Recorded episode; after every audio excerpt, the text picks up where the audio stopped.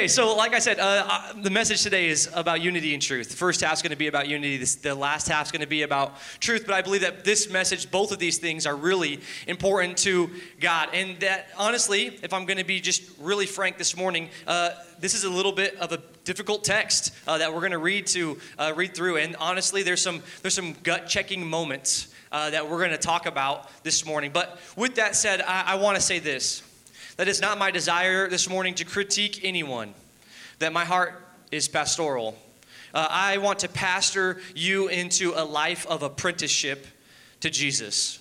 My motivation is not at all to call anyone out or to bring condemnation on you, uh, but instead call you to follow Jesus in a deeper way. My deep conviction is uh, that the meaning of life is not really always up and to the right. More money, more success, more health, more wealth, or whatever it is. But really, it's to be with Jesus. Union with God, to participate and live in an interactive experience with love between the Father, the Son, and the Holy Spirit. And that's, gonna, that's where we're going this morning. To become like Jesus, to become a person of character and emotional maturity defined by agape. To become a person of love with all that comes with that wisdom and fortitude and endurance, compassion, and all that, uh, and even more. I want you to do what Jesus did to make a contribution to our city, to our world, to be who God made you to be, and to do what God has called you to do. And I think that honestly, if we were to read this and, and have a misunderstanding of today's text, it could really stunt you in your growth towards apprenticeship to Jesus. And so, uh, would you stand with me this morning as I read uh, today's text uh, from Acts chapter 4, verse 32 through 5 11? It says this, starting in verse 32 All the believers were uh, one in heart and mind. No one claimed that any of their possessions were their own, but they shared everything that they had. With great power, the apostles continued to testify to the resurrection of the Lord Jesus. And God's grace was so powerfully at work in them all that there were no needy persons among them. From, for from time to time, those who owned land or houses sold them, brought the money from the sales, and put it at the feet of the apostles. And it was distributed to anyone who had need. Joseph, a Levite from Cyprus, whom the apostles called Barnabas, which means son of encouragement, sold a field he owned, and brought the money and put it at the apostles' feet. Now, a man named Ananias, together with his wife Sapphira, also sold a piece of property. With his wife's full knowledge, he kept back part of the money for, for himself, but brought the rest and put it at the apostles' feet. Then Peter said, Ananias, how is it that Satan has so filled your heart that you have lied to the Holy Spirit and you have kept for yourself some of the money you received for the land. Didn't it belong to you before it was sold? And after it was sold, wasn't the money at your disposal? What made you think of doing such a thing? You've not lied just to human beings, but to God. When Ananias heard this, he fell down and died. And great fear seized all who had heard what had happened. Then some young men came forward, wrapped up his body, and carried him out and buried him. About three hours later, his wife came in, not knowing what had happened. So Peter asked her, Tell me, is this the price that you and Ananias got for the land? Yes, she said, that is the price. Peter said to her, How could you conspire to test the Spirit of the Lord? Listen, the feet of the men who buried your husband are at the door, and they will carry you out also. At that moment, she fell down at his feet and died. Then the young men came in and, finding her dead, carried her out and buried her beside her husband. Great fear seized the whole church and all who heard about these events. This is the word of the Lord. Thanks be to God. You may be seated.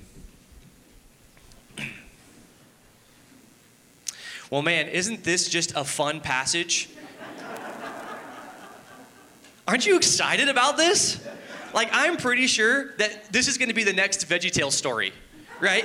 Like, they're to get like a like a eggplant and maybe uh, uh, who knows, like an avocado, and then you know Ananias and Sapphira, and then there's just and then just to hit the food processor and just gone, right?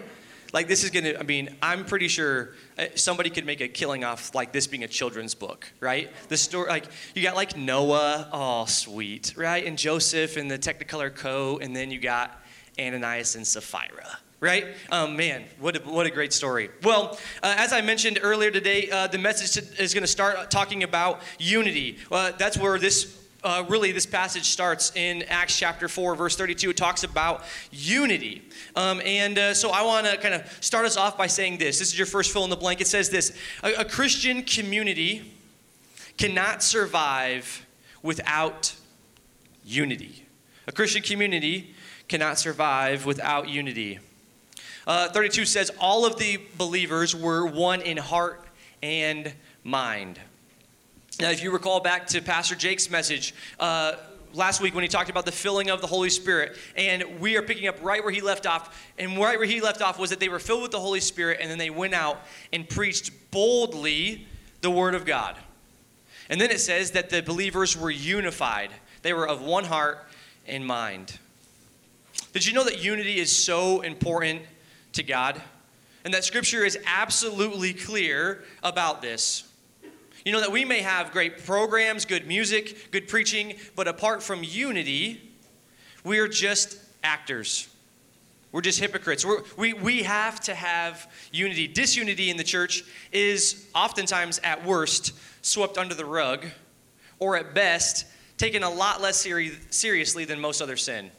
Uh, we don't often talk about this uh, we have forgotten how our divisions affect God and an unbelieving world. Our casual, dismissive attitude towards disunity is incredibly dangerous for three reasons. The first reason I would say is this I think that the first reason that it, it, it's so, uh, I guess, hard is that, you know, God hates it. It's disgusting to God. Uh, he's disgusted by it. Secondly, our disunity, it confuses the world. The world doesn't know what to do with it, they're confused by it. And thirdly, uh, it might be evidence that the Holy Spirit's not in us, not with us. So maybe you're sitting here this morning and thinking, man, I've never heard a message preached on unity and, or disunity being called a sin. I want you to know that there's a lot of scripture in the, the Old Testament and the New Testament that talk about unity. And so I'm going to read a few, uh, a few passages to you uh, that maybe you want to write down the references for that you can go back and look and reread later. Because God is so serious about unity within the body of Christ. Not just in our local church, but even as a global church, uh, God cares about unity. Quick commercial break for you, uh, just a little pause about taking notes. Uh, you know what? Maybe I, my hope is that every week you take notes. Uh, I hope that you jot down notes. Why? Well, I think one reason is because it's helpful to help you remember. Um, it helps you to look, you know, I look back on old sermon notes from years ago and it helps me remember what God's done. But I want to tell you this truth you can't live out of a revelation that you've forgotten. And so taking notes helps you remember what God says and does, and it's good to, to look back from time to time and remember what God is saying. So I tried to leave some space at the bottom of your page for you to write your own notes not just fill in the blanks, but for you to jot down what God is speaking to your heart. And that's what I, I hope is that you actively listen and hear what God has to say to you this morning. All right, commercial break over. Anyways, uh, let's let's take a moment before I read these uh, passages of scripture, and I want to remind you this: that the, the things that I'm reading to you this morning are God's sacred commands, and that God is all powerful, all knowing, and that these are not just suggestions. These are not just uh, God hopes so, but these are commands. So let me start. Proverbs chapter 6, verses 16 through 19. These are all scriptures about unity. It says this There are six things uh, that the Lord hates, seven that are an abomination to him. Haughty eyes, a lying tongue, and hands that shed innocent blood, a heart that dis- uh, devises wicked plans, and feet that make haste to run to evil. A false witness who breathes out lies, and one who sows discord among brothers. John chapter 17, verse 20 to 23 says this My prayer is not for them alone. I pray also for those who will believe in me through their message, that all of them may be one. Father, just as you are in me and I am in you, may they also be in us that we would, that the world may believe that you have sent me. I have given them to the glory that you gave me, that they may be one as we are one. I and them, and you and me, so that they may be brought to complete unity. Then the world will know that you sent me and have loved them even as you have loved me. A lot of talk about unity there, right? Titus chapter 3, verse 9 through 11. But avoid foolish controversies, genealogies, and dissensions, and quarrels about the law, for they are unprofitable and worthless. As for a person who stirs up division, after warning him once and then twice, have nothing more to do with him, knowing that such a person is warped and sinful, he is self condemned. Yikes. You think God takes unity seriously? I think so. Uh, 1 Corinthians 1:10. I appeal to you, brothers, by the name of the Lord Jesus Christ, that all of you agree, and that there be no divisions among you, but that you may be united in the same mind and the same judgment. Last one, Philippians chapter 2, verse 1 through 2 says this Complete my joy by being of the same mind, having the same love, and being in full accord of one mind. A lot of scripture on unity. God is serious about unity.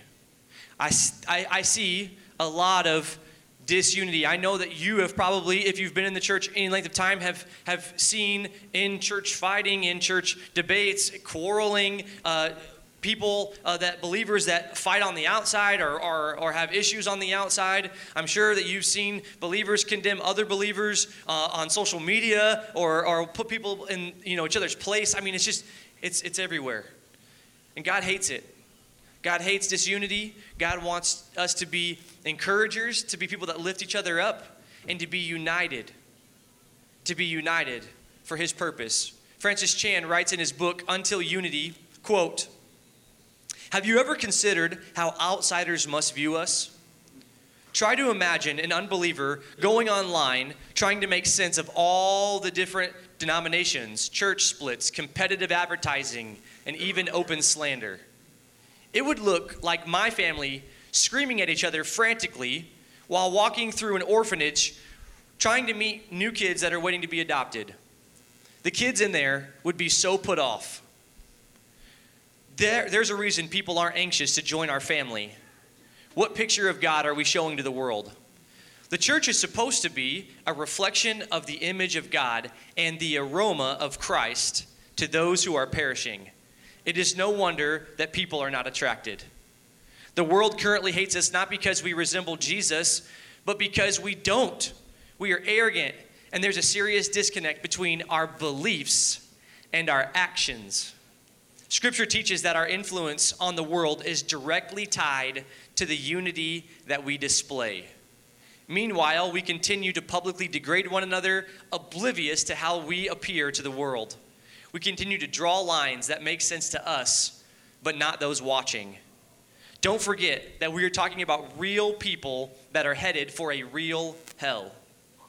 Don't just lump everyone into some vague group. We are talking about your friends, your cousins, your own children and neighbors.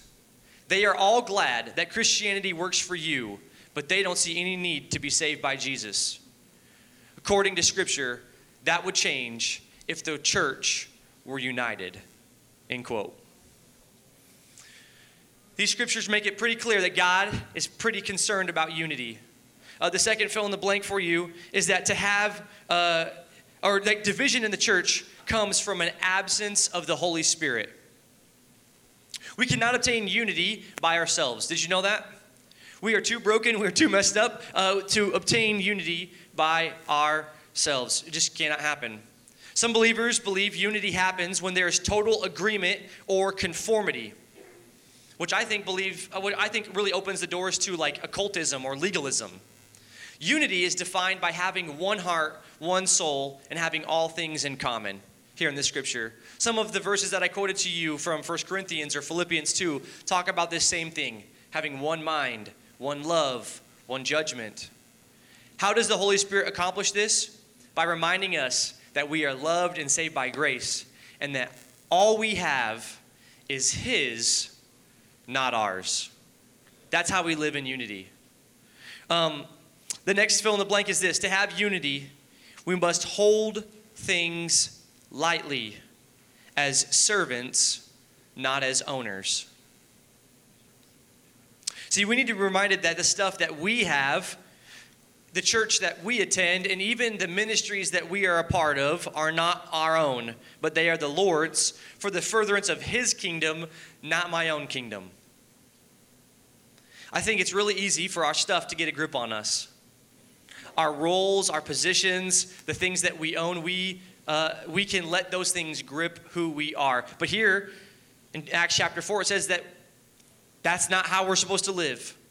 Um, you know that when you hold tightly onto your stuff, you have the grip of death.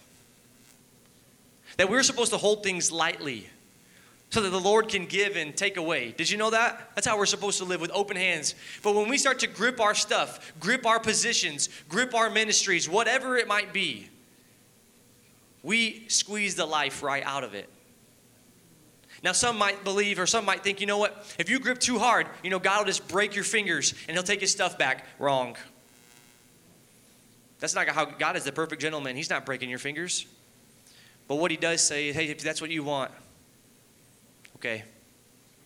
It's not what I want for you, but okay. And what ends up happening is he just removes his spirit from whatever it is that you're holding on to. He just removes his spirit from you or from whatever that is. I mean, how many ministries, how many have we seen where somebody's holding on and years later, the wind just blows away those, boom, the spirit, those ministries, those churches, they're just gone. Because the Spirit of God is not in those things. He's removed His Spirit and saying, that's how you want to live, you just keep that grip. But here's the thing: when we when we surrender to God and we allow God to hold those things, and we don't possess them, but we allow to, we remember that we're His servants to Christ, and that is His. It's life. It's restoration. See, when we live in unity through the power of the Holy Spirit, fruit comes from that. Fruit comes. You know. You know why that is? Because when we grip our own things, we're gripping it for our own purposes. We have our own thoughts and our own mind, and we have our own ideas about what we want to do with these certain things. But God says, I have my own ideas. My ways are not your ways. Right? God uses the foolish to shame the wise. Right? God, how many how many things in the Bible happen that are just so odd? Like, hey, I'm gonna we're gonna conquer the city. How we're gonna do it? We're not gonna use guns and ammo. We're gonna march around the city, and then the walls are gonna fall down right? You know, I'm gonna, I'm gonna take out this one big fighter, but I'm not gonna use anybody who's trained in, uh, in the war. I'm not gonna use swords and shields. I'm just gonna use a guy who's a shepherd who tends to flocks, right? I mean, how many times do we see this where just God's ways are not our ways, and when we grip things, God says, man, that's not what I want, but I'll let you have it. Um, you know, uh, the, the early church was known by who possessed them not by what they possessed. So this morning, I ask you the same question Are you known by who possesses you rather than what you possess? Do you know, do people know that the Spirit of God fills you and grips your life? Or are you just kind of run with the kind of things of the world? You know, just pursuing the up and to the right. You know what I'm talking about? The health, the wealth, the, all that stuff. What, what is in our, in our lives? You know, when, you know, I get it. It's hard to let go of our stuff. We've worked hard for our stuff. You know, we like our stuff. You know, we've worked for it, we want it, but uh, that's not what God wants. You know, honestly, to live with open hands is countercultural. It is counter to the culture that we live in. And the people here in Acts, they were the most generous people on earth. Nobody was like, hey, that's my car. Or hey, that's my house. Or hey, that's my toothbrush. Well, okay, maybe there were some limits. But um, ultimately, the gospel had done this the gospel had loosened their grip on their stuff and tightened their grip on people. That they, they, they, they, they, they let go of the things and picked up people. Say, we're going to take care of people. We're going to do right by people. We're going to live in unity with one another. We're going to let the, we're going to let the stuff go. And we're going to live in unity. We're going to, we're going to pick each other up. And that's what always happens when the gospel gets a hold of someone. Your, the hold on your stuff loosens, and the hold on people tightens. Uh, your next fill in the blank is that unity is not automatic, but symptomatic of being one in Christ. Verse 33 and 34 say this With great power, the apostles continued to testify to the resurrection of the Lord Jesus. And God's grace was so powerfully at work in all of them that there were no needy persons among them. For from time to time, when uh, those who owned land or houses sold them and they brought the money from the sales, uh, to the feet of the apostles. A united fellowship is not one known by the absence of conflict, but by their willingness to endeavor and to love one another through all things. So I'm not saying that every single person in this entire room, in this entire church, has to have the same thoughts and the same ideas at all the time. That's not what I'm saying. What I am saying is that for us to be united, we have to just be purposed. We have to just be committed to endeavoring with one another. Endeavoring to have unity is the evidence that we've been changed by the power of the Holy Spirit. See, endeavoring is laborious, it's hard work, right? Endeavoring with one another, putting up with uh, each other's faults and flaws and uh, idiosyncrasies, right? But that's our challenge. That's our command from God is to be committed to doing that. Because without it, with, when we are not endeavoring with one another, the church is lifeless. It's hard for us to keep our egos in check. I get it because, man, it feels so good to put another believer in their place on Facebook. Oh, doesn't it feel so good just to tell somebody off, right? And it's difficult to not always want to control things and to not always want to have our, our, our way with everything that we decide we know best on. We love the feeling of being right, and it's very difficult to lay down these things to pursue things like humility and peace, to serve and be selfless. These people in Acts were laboring, endeavoring together for the sake of the kingdom of God and for the sake of one another. Do we as a church, as PFN, do we endeavor together for those two things? I, I, I think and I believe that a goal for our church should be that we should be known for the way that we endeavor together for the kingdom of God and the way that we care for our people. That we endeavor together for one another, right? People who are united in the body of Christ and captivated by the gospels are always generous. That's your next fill in the blank. They're always generous. Uh, chapter 30, or verse 36 and 37 says Joseph, a Levite from Cyprus, whom the apostles called Barnabas, which means son of encouragement, sold the field he owned and brought the money and put it at the apostles' feet. See, uh, I don't know how much you've uh, read about Barnabas. I don't know how much you know about Barnabas, but Barnabas is one of the coolest people in Acts. See, uh, Barnabas is one of these people who's been gripped by the gospel, and his life uh, reflects that in every area uh, some, some kind of points about Barnabas uh, that kind of, I think, tie into today's message. Number one, I think what we see here from Barnabas is that number one, he's, he's, uh, he's the lead giver. He's the first one to say, you know, I'll sell something and I'll, I'll give it to the apostle. I'm going to help people out. People that are captivated by the gospel are generous. Um, Barnabas is also the first person to embrace Paul once he's convert, converted from being Saul to Paul. You know, Saul was a Christian killer right? Saul killed Christians. You know, he was, he, he was notorious. And so when he was changed by the power of the Holy Spirit to Paul, there was a lot of Christians that were really nervous about that. They were like, this dude, this dude, I don't know if I trust this guy. But Barnabas, he was the first guy to stand up for Paul and say, you know, I think the, the Lord or the Holy Spirit has done something in this guy's life. And he stood up for Paul. That's that's Barnabas. Lead giver stands up for Paul. Uh, another thing, you know that he was uh, he led the way in Antioch for the church to divide, uh, diversify. He led in church diversification because what happens is in Antioch, the church is starting to preach and starting to reach Gentiles. And who heads that up? Barnabas. He's like, i believe in diversity. I believe in, in, in, reaching out. And so he starts, he starts pastoring and loving and caring for the Gentiles. Um, he also was put in charge of taking relief money to Jerusalem when there was a famine. Did you know all about Barnabas? I mean, he is kind of a prominent person. I think he's probably one of the coolest people that's not an apostle in the Bible. Um, and then, did you know this? That later on, um, Paul goes on a missionary trip, and Barnabas is the first guy to sign up with him. He says, I'll go, take me. And then there's this guy named John Mark who joins them. And uh, John Mark gets scared halfway through the trip and he goes home. He leaves and he abandons Paul. And after a little while, he sits at home and he repents and he comes back and he says, Paul, you know, I'm ready to join back in. And Paul says, No way, brother. Like, John Mark, you know, fool me once, shame on me. Fool me twice, shame on you. You're not going to make me do that again. And you know what Barnabas says? I'll, I'll take him on. I'll show some grace, Paul. I'll give a second chance, Paul. I'll give this guy a second chance. And you know what's interesting is that uh, later on in one of Paul's letters, he comes back and talks about how Barnabas was right, that he did what was right, and uh, and he took he took on John Mark. See, he is the really kind of the display of uh, of a gospel transformed life.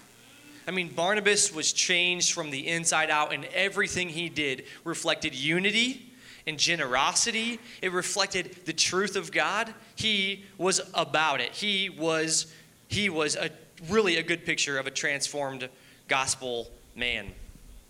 But then we move into uh, Acts chapter 5 with this story of Ananias and Sapphira. Now, a man named Ananias, together with his wife Sapphira, also sold a piece of property. With his wife's full knowledge, he kept back part of the money for himself, but brought the rest and put it at the apostles' feet. Then Peter said, Ananias, how is it that Satan has so filled your heart? That you have lied to the Holy Spirit and kept for yourself some of the money you received for the land. I want to know this who's behind this? Satan. Uh, just so you know, this is the first post cross appearance of Satan. Right? So, so we obviously have Satan involved in the life of Jesus, but then Jesus is killed on the cross and he is resurrected. And then this is the first appearance of Satan since then. See, I think the plan for Satan uh, pre cross was to kill Jesus. But when Jesus was resurrected and came back to life, his new plan, which is still his current plan, is to destroy Jesus' church from the inside. See, Satan was behind this, right? Peter says, Who is, you know, how have you allowed Satan to grip your heart like this? See, that's still the truth. Satan, Satan is still trying to destroy, destroy Jesus' church from the inside. He's still trying to convince you to create disunity, to create discord, to uh, have quarreling and fighting, to be nitpicky and to fight over the, the, the craziest of things. He wants you to be deceitful, to lie, to, to do whatever it can to hurt the witness of the church. Have you ever thought about it like that? That your life is a witness to the church of God, to the body of Christ. And if he can just if he can just convince you to act without integrity, if he can just convince you to, to do some to get into some scandal, to do something ridiculous, well then he's accomplishing his goal. Because he knows that you're hurting the church's witness, and that's what he wants. And here's what happens here. Uh, he talks about that.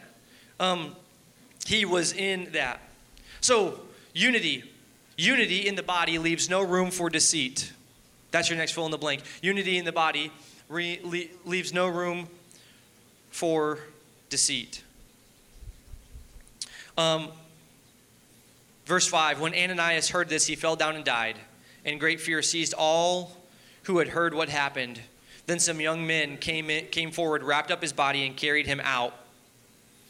About three hours later, his wife came in, not knowing what had happened. Peter asked her, Tell me, is this the price that you and Ananias got for the land? Yes, she said, That is the price. That's probably a tense situation, don't you think? Right? Ananias, he's dead. Sapphira comes in later, has no idea what's going on, and Peter knows what's up. And he asks her point blank, What would you do in that situation?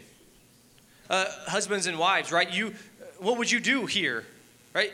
Sapphira, you, they, they, they had kind of gotten together and they, they had talked about how they were going to, uh, to, to misrepresent themselves, really. This was a really interesting, really difficult thing. Um, what would you have done in this situation if you were Sapphira? I want to ask you that because um, in marriage relationships, once you get married, you're supposed to submit to one another, right? You're supposed to, to love one another. But I want you to know that submission never means following your spouse into sin. It, may, it might mean making a mistake here or two, right? Where maybe, you know, somebody thinks that we should move or we should take a new job, and that might, that might be a flub up. But it doesn't ever mean sin. It doesn't mean leading or following your spouse and it, right they, they they convened on this right it wasn't like uh, ananias had some plan and sapphira was totally clueless and then she just said you know said the wrong thing no they they had conspired to do this uh, that's important um, I, I hope that we realize that this is a big deal uh, once we if you are in a, in a marriage relationship that once you're married uh, we don't just relinquish all of our life to the more spiritually mature person in the relationship. We don't just say, oh, well, it's all this on this person. No, we've got to take accountability for our own actions, right? Sapphira needed to take accountability for her own life. And uh, I, I just want to remind you, husbands and wives, don't ever substitute your husband or wife for the Holy Spirit. Don't ever do that. It'll mess you up. It, it, you're going to have to answer on Judgment Day for your own lifestyle choices, your own generosity, your own involvement in church or lack thereof, right? You're, you're, whether your kids are in church or, or not, right? For your own life, you have, to, you have to give account for that. But also, you have to remember that your sin doesn't just affect you, but it affects your family. It affects your husband, it affects your wife, it affects your kids.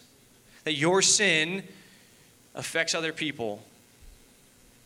Now, to our knowledge, they didn't have children, but man, so affected them so greatly that they died. I mean, that's a big deal. Sin, sin is deadly. It's deadly. It'll mess up your family, it'll mess up your life, it'll derail you. And so you've got to remember that, hey, the Holy Spirit is asking me to do what I can do, and I've got to give account for my own life. I've got to do what God has asked me to do. Moving on, uh, verse 9, Peter said to her, How could you conspire to test the Spirit of the Lord? Listen, the feet of the men who buried your husband are at the door, and they will carry you out also. At that moment, she fell down at his feet and died. Then the young men came in, and finding her dead, carried her out and buried her beside her husband. Great fear seized the whole church and all who heard about these events. So, why did Ananias and Sapphira do what they did? Why did they do this thing? Why did they conspire? And well, it's because they had uh, their life was a symptomatic of a deeper problem, and that deeper problem was that these people had a love of money and a love of people's praise. See, Ananias and Sapphira, they loved money, but they also loved the praise of people. So what did they do? They sold some land and they kept some money for themselves, but then misrepresented themselves and acted like they were giving everything, but they didn't give everything because giving everything got praise from people. Like, hey, look at us. We're going to be really generous. We're going to give all this money that we just got from this land and we're going to give it to the apostles. But, psych, we kept some of it. Now, you might think, well, this is just a story. This is just from Ananias and Sapphira. I would never do something like that. I would never keep my money and not give it to the Lord. I would never begrudgingly give to the Lord. No way. But I think that if we're serious, if we're honest, we've had moments where we've dealt with this same issue. Dealt with this same, are we going to be obedient? Are we going to be honest and have integrity, or are we just going to slide under the radar, or try to, anyways? Yeah, they, they had a love of money and the praise of people. And they didn't want to give it all away. They're, they're, they're kind of the opposite of Barnabas. Barnabas was filled with the Holy Spirit and he gave his stuff away to people, but they were filled with love of money and the love of praise, so they lied about their generosity to gather the praise of people. Sin, like lying, uh, comes from somewhere. These lies go all the way down to the deepest parts of our heart. See, I talk, uh, if, there, if there's stuff in your life like uh, jealousy, uh, deceitfulness, um, other kind of uh, cheating, whatever else that might be, uh, those are just symptoms of deeper problems. Those are just symptoms of deeper heart problems. So if you if you struggle to, to control your tongue, if you have anger issues, if there's just stuff going on in your life, those are just symptoms of a, of a heart problem. See, unfortunately, as Christians, oftentimes we try to just uh, deal with symptoms and not root problems. Would you agree? So, uh, so I would say that oftentimes things like lies, like Ananias and Sapphira, the symptom of their deep problem was, was lying. And that was kind of like the smoke from a fire. But what we often try to do is just get out the fan and blow the smoke somewhere else instead of just going and putting out the fire. Because, see, the fire is what's causing the issue. And the longer you let that fire grow, the bigger it's going to become. And you can fan the smoke away for a little while. But then, when that little fire becomes a bigger fire, which becomes a forest fire in your life, then there's no blowing the smoke away. That's California, right? And so that's what we have got to do. See, Ananias and Sapphira, they didn't get to the heart of these things. They made some really bad decisions, and uh, you know, they, they loved these things. They didn't, they didn't deal with the fire. Uh, in my own life, you know, I've dealt with some of these things. I've had this desire to, to, to receive the praise of people, and, and that was a, a, root heart issue in my life. And, you know, I felt like for a little while I matured out of there as I was moving towards college, but uh, I didn't ever deal with the real issue. And then those things started to grow. And I, you know, I still had this love of, of the of praise of people. And as an adult, uh, towards the end of my college career, it kind of manifested with me being really concerned about what others thought about me, trying to overwork to obtain people's approval, uh, being willing to maybe uh, fudge the truth about myself to make myself look better, right? I've even had moments where God is convicting me before I've even got up to say, God, you know, Josh, are, is this for me or for you? Are you here at PFN as the pastor for your own glory or for mine? Are you here to, to, to, to, love people and to care about people like Barnabas, or are you just here for your own? And so God's had to deal with my own fire. Right? I've had to deal with my own fire and, and allow God to, to work through me and, and to work in me, to change me, to help put out that fire. Because here's what I know that um, you don't need to just quit lying. You don't need to just quit doing whatever the symptom is of whatever you're dealing with. You've got to deal with the heart problem, you've got to deal with the root. And uh, when you're filled with the Holy Spirit, your life is full of satisfaction and joy. But when Satan is filling your heart with love of money or love of praise of people or whatever, your, your life's really uh, characterized by dissatisfaction, jealousy, uh, deceitfulness, just not happy. You're dealing with a lot of issues. So, I want to talk about five quick lessons that we can learn from Ananias and Sapphira uh, before we uh, close up. Number one, the first thing, uh, it probably should have taken two lines on your page, so uh, forgive me. It's this uh, In the church, there are two kinds of people, and it's nearly impossible to distinguish them from the outside. In the church, there are two kinds of people, and it's nearly impossible to distinguish them from the outside. See, Barnabas and Ananias and Sapphira, all three of them looked exactly the same on the outside. They were all active in church, they were generous, but deep inside their heart, one or two had a love of money and a love of praise of people that they had never repented of. Um, John Newton, he's the writer of this song, Amazing Grace. Maybe you've heard it. Um, he, wrote, he wrote this. He says this we are great imitators, mimicking the motions, words, and uh, speech of Christians, but often from a heart that has not been converted because we have never repented of our idolatry to money and praise. A lot of people in the church grow up learning to imitate the language of those who have had a genuine encounter with God. The tragedy is that they think that talking about these experiences like they've had them is actually the same thing as actually having these experiences. And they fool themselves into thinking that because they can use the language and they know the lingo, that they can get along and that they've actually had an experience with God's glory and God's, in God's grace, when in fact they're just acting. They've just fooled themselves. How do you know the difference?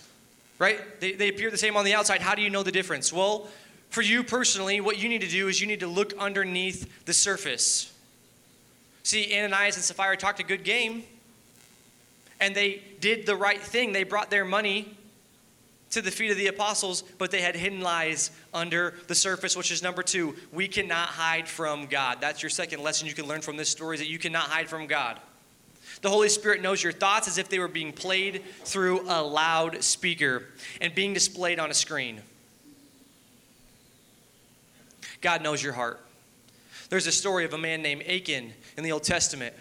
The Israelites were getting ready to go fight this battle, or this battle right after they had gone um, to the promised land. They were going to go knock out Jericho, and Jericho was like the biggest city. And so they walked around and they destroyed the city, right? And God told them, "Hey, once you destroy Jericho, don't take anything from Jericho. Just keep moving."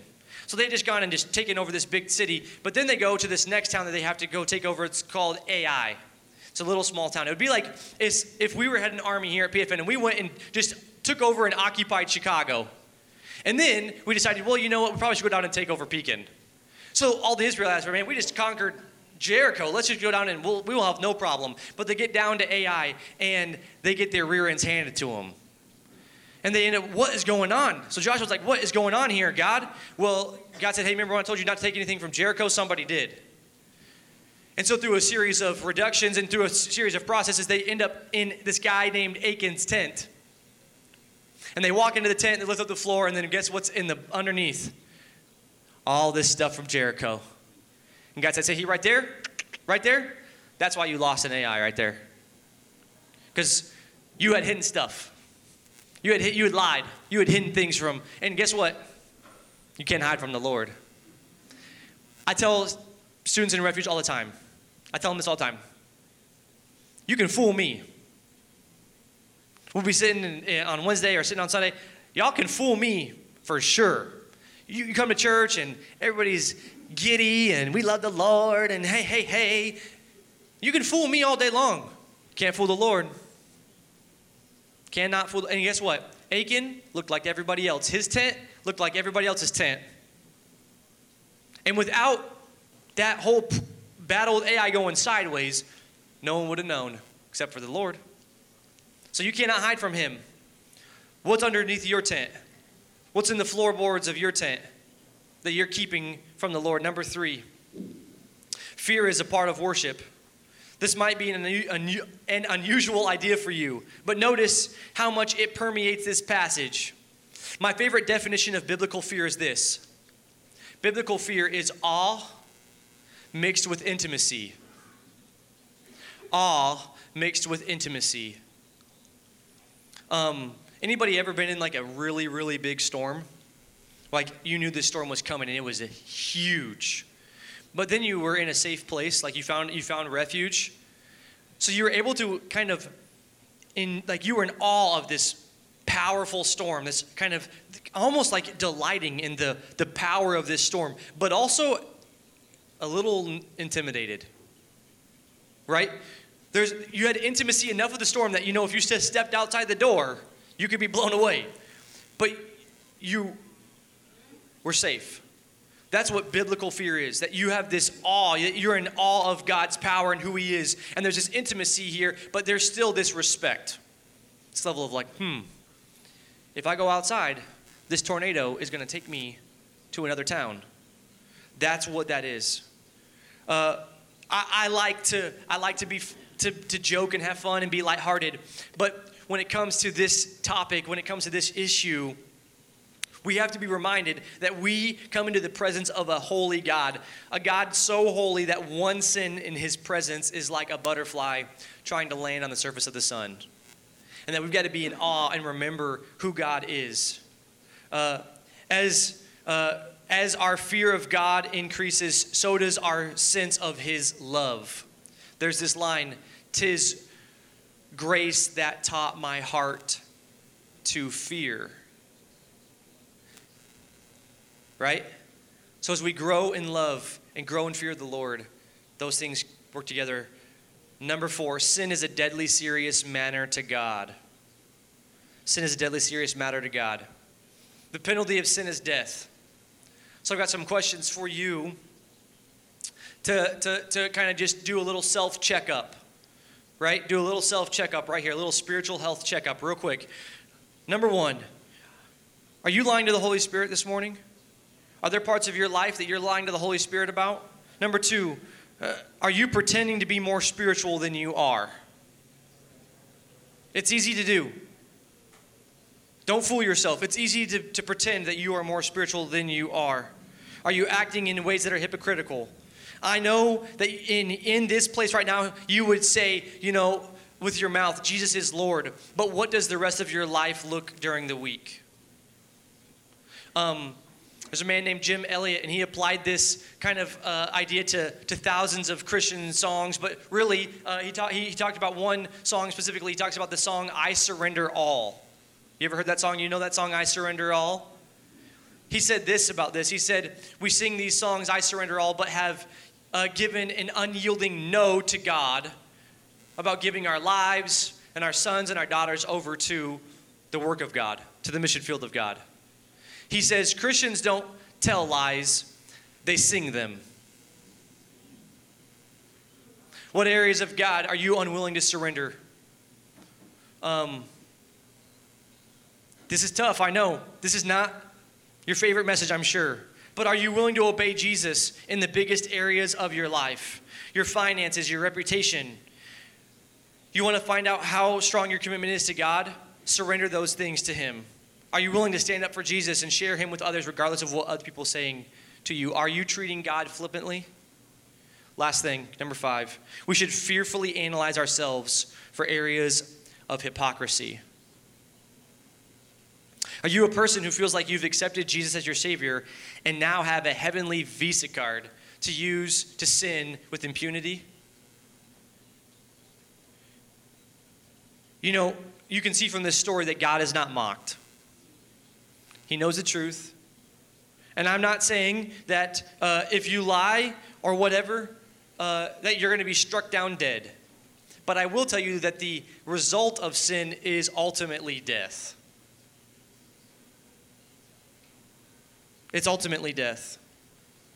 Um, are you someone who walks through the church thinking more about your glory than God's glory? I think about this last thing. Why do I ask you to, to look at your own life? and inspect it. Because there's things that are hidden beneath the surface in our spiritual lives that call glory away from God into ourselves. Can you imagine going to a wedding and you see the bride walking down the aisle, and there's the groom standing there, and then there's his best man standing next to him. And as the bride walks down, what you start to notice is the, the best man is trying to get the attention of the bride. So the best man is kind of like winking at the bride as she's coming down, and he's like giving her the like, hey, hey, like, and he's like licking his lips, like, mm. he's like trying to flirt with her. If the groom caught wind of that, he would like punch that dude in the face, right? If the parents or probably anybody in the congregation saw this best man like trying to like woo the bride as she's walking down the aisle, they would like come and take that guy out, right? That's kind of what we do. That we're trying to distract and we try to take the glory.